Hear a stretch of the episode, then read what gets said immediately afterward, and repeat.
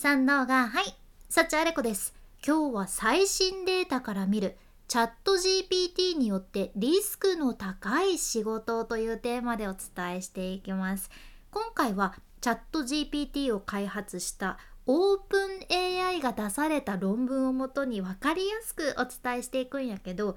2022年11月30日にチャット GPT というのが出現しましてそれまでもね一応 AI っていうのはいろいろあったんだけどやっぱりこのチャット GPT でざわざわしたんよね。うん、こっちの質問をすぐ理解してくれてそれに答えてくれたり何か提案してくれたりネット情報ネット上の情報とかをさささささって素早く調べてくれて要約したりブログを書いたり時にはジョークも言っちゃったりしてえこれって人間が何時間もかけてやってきた仕事だけどチャット GPT 君はそれを一瞬で終わらせちゃうんですか？みたいな もう世の中がざわざわのざわなわけですよ。そうやけんチャット GPT でなくなる仕事ってたくさんあるよねって日本でも言われてるわけやけど一応ねオープン AI の調べによりますとアメリカの労働人口の80%が AI によって行われるタスクを含む職業に属していることが分かっていて労働人口の5分の1は仕事の50%が AI によって影響を受ける職業に属しているというのも分かってるんです。そうでその中でも LLM ベース LLM ラージ・ラングエージ・モデルズの略やけど大規模言語モデルと言われる、まあ、チャット GPT みたいな AI によって影響を受けるリスクが高い仕事と逆にリスクが低い仕事って何だろうっていうのをね今回お伝えしていきます。でこの調べでは AI がその職業に関連するタスクの時間を50%以上短縮できるかどうかとかを見て分析されてるそうでまずね 100%AI の影響を受ける職業からチェックしていきますがどんなのがあるかっていうと会計士経営アシスタント弁護士アシスタントそれから気候変動対策アナリスト。これは以前このポッドキャストでもお伝えした ESG アナリストみたいな感じですかね。あと記者ジャーナリスト。そして数学者税務署員。金融アナリスト。そしてライター作家。ウェブデザイナー。ここら辺が100%影響を受ける職業として取り上げられてたんよね。うん、あとそれからもっと高い仕事でいくと97.1%で出されてたのがブロックチェーンエンジニア。で96.4%が法定記者。95.5%が構成者。あの本とか記事を作る時に誤字脱字の間違いがないかどうかとかチェックする仕事やね。あれが構成者。あと95.2%が通信系の事務員で84.0%がアンケート調査員でしょ。で82.4%が通訳それから翻訳者。で80.6%が広報担当者。あとは77.8%が生物学者ということになっています。だから基本的には反復作業とかある程度のデータ分析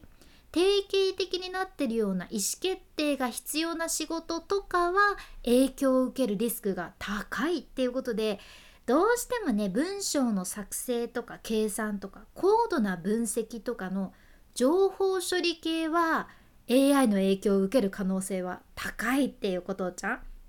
じゃあ逆に AI に影響を受けないとされる仕事はどんなのがあるのかっていうとアスリート。確かにアスリート。さすがに今季の日本代表はチャット GPT ですとかってありえんけんね。アスリートは影響を受けないかな。あとはショートオーダークックスっていうこれはレストランとかですぐに調理できる食品を準備する仕事も影響を受けない仕事として取り上げられててあと大型機器のオペレーターで理容師美容師ガラスの施工業者と修理業者あとはドレッジオペレーターズだからこれ水上とかで機械動かして湖とか港から砂利とか岩を取り除くお仕事ですね。で自動車整備士とか電線工事士修理士石膏大工さん屋根職人あと油田のメンテナンスをする職人。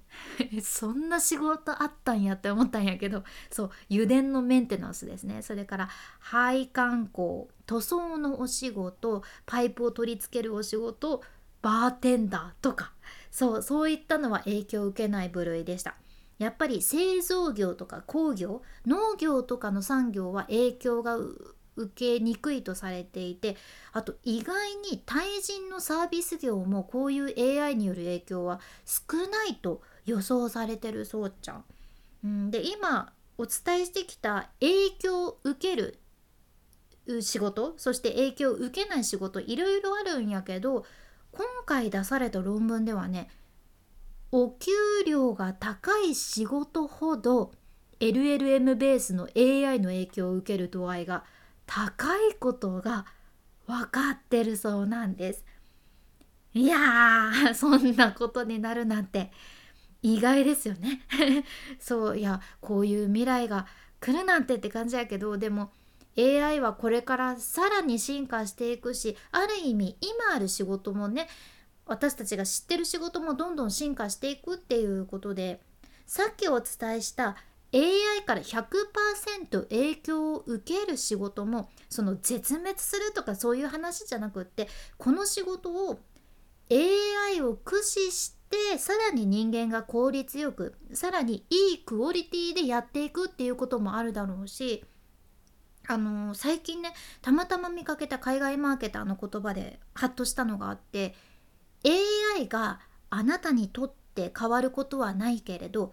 AI を使う誰かがあなたにとって変わることはあるっていう言葉でね。そうだけ AI があなたの代わりになることはないけど AI を使う誰か AI をうまく使う誰かがあなたの代わりになることはあるっていうことでそれはそうやなって 思ったじゃんやっぱりせっかく AI という武器がある今の時代だからこそその AI をうまく使いこなして自分をアップデートしていくことが大事ですよね。うんそう だから自分も自分自身でスキルを上げていくんだけどそこに AI を足すことでさらに強力な自分になるっていう感じかな。うん、だから私も コツコツ機械音痴ながら勉強していきたいと思います。今回の内容も何かあなたのちょっとでも参考になれば嬉しいです。今日みたいな海外の最新情報をこれからもシェアしていくけ聞き逃さないように。フォローもしくは無料のサブスク登録のボタンそちらが応援のフォローボタンになってますので今のうちにポチッと忘れずに押しておいてください。君に幸あれ。ではまた。博多弁の幸あれ子でした。